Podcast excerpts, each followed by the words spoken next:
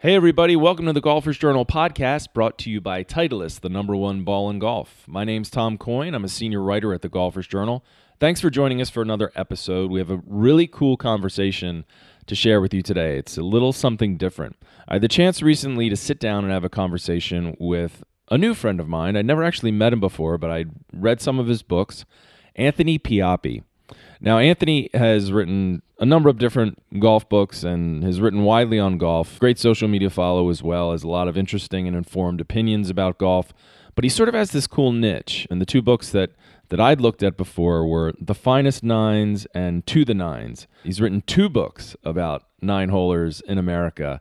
I think it's just a subject that's really interesting. I sort of fell in love with nine holers in my travels around Scotland and Ireland. And wished we had more of a nine holer culture over here.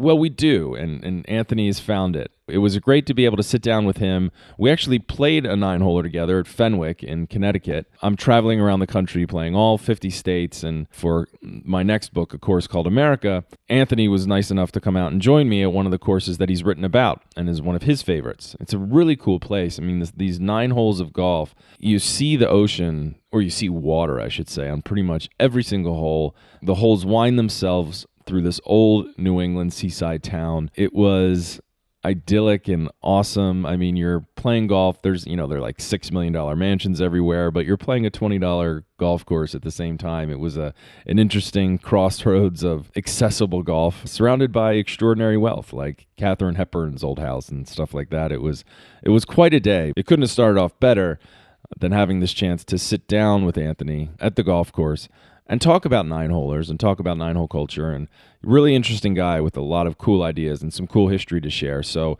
that's coming up for you. Before we get to that, just want to remind folks our Broken Tee Society event at Trinity Forest. Well, it's sold out in like record time. If you weren't able to get in on this one, please do check out the Punta Mita meetup. We have just a handful of spots. That's definitely going to sell out as well. So go to the events page on golfersjournal.com.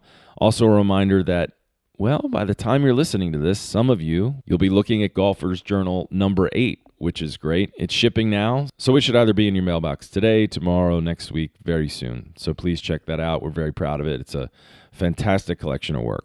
And also, just to remind you, whether you're playing nine holes, 12 holes, six holes, or 18 holes, or like I'm doing every day now, 36 holes, the ball you want to be playing, we all know, is the new Pro V1 and Pro V1X. It has more speed, more precision, and more consistency. I was recently able to go out to the Titleist Performance Institute and see where they test the balls, and actually, it's really cool. They keep all the balls in a refrigerator to keep the atmospheric conditions all the same before they let the robot smash them out into the range and they're out there hand measuring where the balls are landing. It's just so precise and they're testing their balls, they're testing all their competitors' balls. So you know that so much has gone into the new Pro V1 and Pro V1X. You can trust your game to it. I'm trusting my game to it and I'm playing playing them a lot. And I haven't been losing that many, thank goodness, which is a bonus for the amount of golf I've been playing. In any event, also want to thank the sponsors from the pages of the Golfers Journal, and that would be Linksoul, Scotty Cameron, Titleist, Oakley, New York Private Bank and Trust, and Links and Kings. Remember to follow us at Golfers Journal, and you can follow my cross country adventures at Coyne Writer. And real quick, just one editor's note. In this interview, Anthony refers to Brattleboro Country Club, and he meant to say Bellow Falls Country Club. I don't know the difference between either one, but if you do, Anthony wanted to make sure we got it right, so there you are. So now let's go to Fenwick, Connecticut, and speak with author Anthony Pioppi who knows that it's not the quantity of golf holes that matters, but the quality.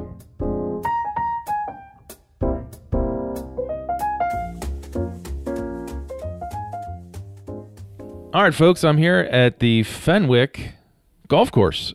I'm in Connecticut, I believe. You, yes, you are. All right, and I'm here I'm bouncing around a lot, and I'm here with my friend Anthony Pioppi. Who, Anthony, do you live you live down here. Uh, I up live in here. Middletown. I live about 25 miles north of here. Okay, so we're about to play a nine holer together, and you are Mr. Nine Holer. You know, when I think of nine holers in America, I think of you. Certainly because of your book, The Finest Nines. Right.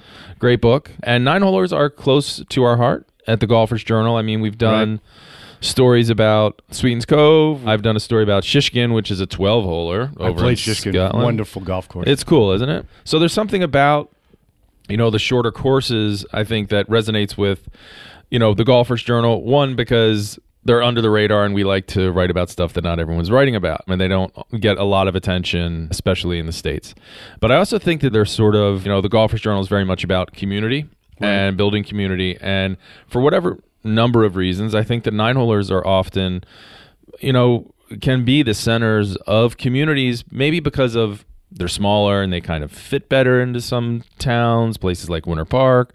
Maybe that's their accessibility that allows them to sort of become a little bit more of a community hub. What's your take on nine holers and, and why has it sort of become your kind of niche in I mean you've written other books as well and written a lot about golf, but it's kind of the nine hole thing that, you know, I, I associate right, because my first book was to the nines, and Fenwick Fenwick right. was into the nines. And I agree with you that community is interesting. I think there's so I grew up in New England, and I grew up in central Massachusetts on the Connecticut border, and we had a lot of nine hole courses around us. And I assume that's the way the rest of golf was in the United States. It wasn't until I started to travel and got out and to realize that that didn't happen. Most of the states that have more nine hole golf courses than 18 are west of the Mississippi. So you get out into these plain states, and they're very much community courses because they wanted a little sand green golf course, or they wanted a golf course that had nine holes where they could play. It wasn't upkeep. There wasn't a lot of people. There wasn't a lot of land. The only state east of the Mississippi is Maine, and I think the reason Maine has them is because Maine was a resort state, the shore for a lot of people. So when you went from Boston or Worcester or you know Springfield up to Maine, you had boating and you had sailing and you had swimming and you had tennis, but golf was also part of your activity. And I think that's one of the reasons it's also here in in Old Saybrook is other things were going on around here when Fenwick was built. It was built in 1894, so we're talking before the U.S. Open, the U.S. Amateur. Right. It was part of the first golf boom when the Fenwick Hotel was here, so people were playing golf, and then it became part of the community as the borough of Fenwick was built up around it. But I agree with you that a lot of the nine-hole golf courses are part of a community. Yeah, it's very cool. So this course, 1894 was wow. when the so what happened was is the Fenwick Hotel was there. Uh-huh. I'll show you where it is. Where it was, as the story goes, these women put a tomato can in the ground. The green that they created is still there. It's still the sixth part of the sixth green. It's round. Is it still a tomato can? Yes, it is. Because um, I they, would like to, like a, hopefully one of those big like pizza sauce cans. It's huge. I good, guarantee good, you know three putt that great. it's awesome. No, and and then it became three holes, and then it became nine holes as the golf boom kind of took off. And yeah. in 1900, the first I think it was the Fenwick Open, Findlay Douglas played in it and won, and that is right in his prime. That's when he's finishing second or winning U.S. amateurs. Yeah, and he came out and played here, and it's quite a golf course. I'm psyched to play it. So you getting into writing about nine holers, you know, so two books about nine holers. Two, yeah, yeah. yeah. Um, finest nines and to the nines. Yeah, I was looking at the finest nines, and so what is it about? Is it just you know, as a writer, he's saying, all right, that's an unexplored kind of subject. Why I'm interested in it, right. or are there other reasons that you want to that you wanted to write about nine hole golf courses? Well, well, one was definitely the unexplored. Again, like I said, I didn't realize that people didn't grow up with nine yeah, right. golf courses around them, and two is I immediately realized they were underappreciated. And one of the ways I learned that is about Fenwick. I learned I golfed here when I first moved to Connecticut in 1980. I moved here in 88. 89 I played this golf course. And virtually everybody I talked to, 99% blew off this golf course. Yeah. And I had been here and I had never seen a golf course like this. It's on the water, there's no fairway irrigation. You know, you have to play the wind, you have to learn to play the ball on the ground. And I was just enthralled with this golf course, and very few people were. And looking back at the golf course that the the private golf course in my town, a nine hole Donald Ross called Cohasset, it was also underappreciated by people who lived in the town and even some people who played there. Oh, they wanted to go and play an 18 hole mediocre golf course. And I'm thinking to myself, you're on a Donald Ross nine hole golf course. They've confirmed he's been on site. They know that Walter Hatch made some improvements, his construction engineer, one of them, some improvements a few years later. You get the real deal here. Yeah. And I really thought people needed to to learn to appreciate or become aware of these places because when you talk golf, nobody ever said you should go when I'm in Connecticut, you should go play Fenwick. And so people didn't play it because they didn't know about it. And yeah. I want to be that person that said, "Hey, you need to stop and play these golf courses." And you have. And and so what's the why don't we appreciate them? You know, when I've, I've written a lot about Scotland and Ireland, right. they have a lot a great nine-hole culture over there. Right And nobody, you know, gets uptight about, well, that's just a nine holer, this, that, and the other. Um, you just go around twice if you want a card a tournament scorer, or right. it's no big deal.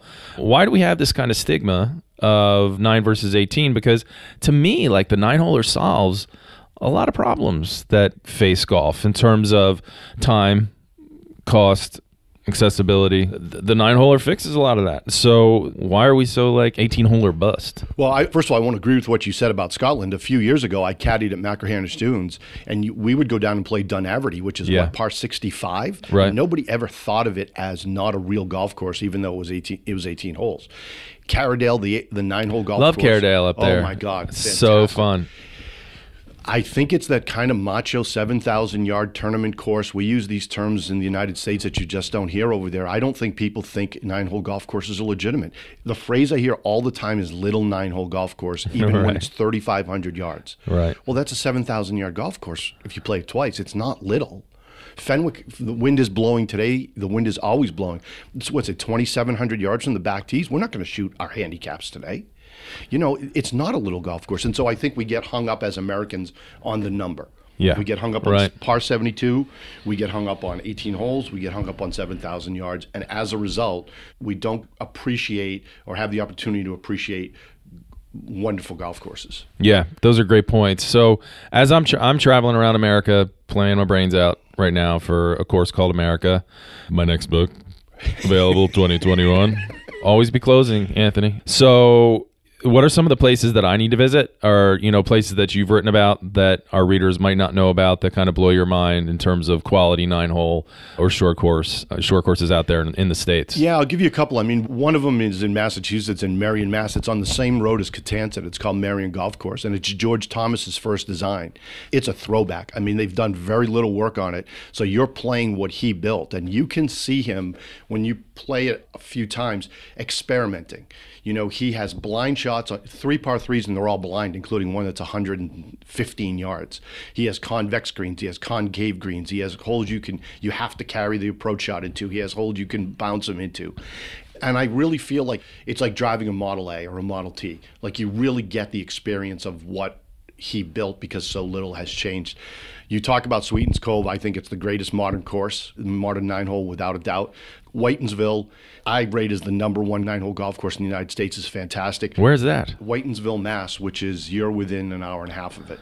Ah, jeez. I knew about the first one Marion. you meant, Marion. Yeah. I knew about that. Didn't they have a U.S. Open there? No, I'm just kidding. The the other one that's on my list, but I'm not familiar with. Right, and then and then because Whitinsville people blow off Cohasset because they're driving Cohasset, which I rank as the eighth best. They drive past Cohasset to get to Whitinsville, which I understand. I mean, because Whitinsville is just such a gem you know, uh, my advice would be to go play golf courses that nine hole golf courses you've always blown off. Last year, a friend of mine named John Moore wanted to go up and play Hooper Golf Course in New Hampshire, which is an unbelievable Wayne Stiles golf course. And we heard about Brattleboro Country Club, and we decided to stop it and play it. And nobody's ever told me to play Brattleboro. And the first two holes are just amazing. And the second hole has the you've played Dunaverty. Oh yeah, punch bowl rivals Dunaverty's punch bowl. And that's a serious punch We're bowl. We're talking a thirty foot deep punch bowl. Yeah, and you're just and then you're lost just, in that bowl. And you right. And you just go played and you get done. And I think to myself, why has nobody ever played? It's 12 miles from Hooper. I mean, there's your daily double. You play you play Brattleboro and you play Hooper, and they're 12 miles away from each other. You know, and so bang. Yeah, and so I think the idea is you got to go for your. I want people to come back to me and say, "Hey, you missed this golf course when you wrote the finest nines and you wrote two of the nines. Yeah, you know, you, this is where you should. And I want to hear that. I want a second edition, and that people come back to me and say, you know, when you do this, you need to come see this golf course. Yeah. So we need, but the issue as well is you know, some people are saying, "Well, I've been blowing this one off, or I haven't played it because it's a nine holer." But a lot of people be saying, "Like, I don't know where the heck I'd find a nine holer." You know, right. in my section, we don't have any. Right. Or so, do you think that it's an obvious question? We both agree nine holers are good. Right. Let's see more of them. Right. Do you think it's going to happen? I mean, if you look at the success of Winter Park and you look at the success of Sweetens Cove, I mean, they're courses that everyone's buzzing about. Right. So, so do you think there's a, a shift? Are those two kinds of like, oh, that's nice, but we'll still let's go build an eight thousand yard course? I think it's on an uptick. I mean, the fact that the Golf Channel had me on as a guest when the finest nines came out to me is an indication that people are paying attention to nine hole golf courses. It's also an indication of your charm and good looks. Okay, I'll go so, with that too. No, thank you for saying that. I yeah. appreciate that. I, I don't want to say that, but Um, the makeup people were fantastic. I just they did me too once. I came out looking. I'm like, oh, I want to leave this on. I look good, man. yeah. And I think people are realizing that nine hole golf courses are legitimate, partially because they're reading these books. They're seeing, they're, you know, you're talking about it. A lot of people are talking about right. it. That's good. You know, the fact that my friend wanted to come up from the Bronx and go play, or New York and go play Hooper and let's go play another nine hole golf course. Let's not go play another 18 hole golf course. Let's let's go find another nine. Is a really good indication. I think it's moving in the right direction. And the other change was for a long time the USGA did not allow you to post a nine hole score for your yes handicap. right and that was a real backhand to every nine hole golf course and that dates back to the founding you can read about you can read Macdonald talking about he didn't think nine hole golf courses should be part of the USGA ooh yeah, a blot on Macdonald's yeah, escutcheon. One of the one of the only ones I've ever found. And when they made that shift, I think you then said to people, okay, a nine hole round, whether it's on an 18 hole golf course or a nine hole golf course, is fine. You know, and that that yeah. helped. That does make a big difference too, you know, because if you're going to go out and play, I like to post scores. I just like to kind of keep track of, sure. you know, whatever, and feel like I played legit golf. Right. And and now, yeah, you can post that nine hole score. So I've got I've got one sitting in there right now that's going to get matched up with whatever happens this afternoon. Right, right. So that's cool. Yeah, folks, just post those nine hole scores, and if you eventually when you post another one, they'll match them up, and that'll go into GHIN as your you know for your handicap, which is great. So yeah, we are going out here. Now you've told me I'm not going to play to my handicap, so I'm a little bit, bit disappointed. it's a lot to look at. I've been doing that reasons. for four days in a row. I was kind of like, all right, Fenwick, finally, let's go low. But tell me about what we're going to find this afternoon. Just an amazing golf course. Quirky on the first hole is a non-denominational chapel that is in play and then well, well, I'm glad it's non-denominational because if it was Catholic, I'd get in trouble. We always hear about the drive into Augusta is the best drive in golf. I think the best walk in golf I've ever had is the first hole, first green to the second tee. Here is about 250 yards. You have to walk down the street through a neighborhood, and when oh, you wow. do it, and there's a lot of people around, kids are riding their bikes, and people are outside. There used to be a golden retriever tied to a tree that demanded to be petted every time you walk by. And you walk out to the second tee, and it's Katharine Hepburn's house on the right. Long Island Sound, South Cove on your left, and two lighthouses, and 195 yard par three. Oh, phenomenal! Oh, I'm then, psyched. And then we turn and we go from there. And you know, we're gonna play some. We're gonna play a bite off short par five, but a bite off over the cove, and we're gonna play this green that's been in existence since 1894, and you know, oh man, it's, it's, a lot of fun. And we're gonna see, we're gonna see the ocean on. We'll see we'll see blue water on six or seven holes. I'm fired up. Yeah, yeah, yeah. It's great. All right. Well, heck, let's go play. it's time, yeah. folks. Thank, thank you, Anthony, so much for your time. Well, uh, thanks for having me here. Yeah, check out and what's your Twitter hand? What's your handle? Uh, Twitter is at Anthony Pioppi. Yeah, you're uh, a good follow, man. You don't hold back. Thank you. No, I don't want to hold back. We have too much holding back, and we get too much crap out. There. Yeah. So follow Anthony, read his books, play some nine hole golf, everyone. Play some nine hole golf. Play some like we're gonna go do. So right. let's do it.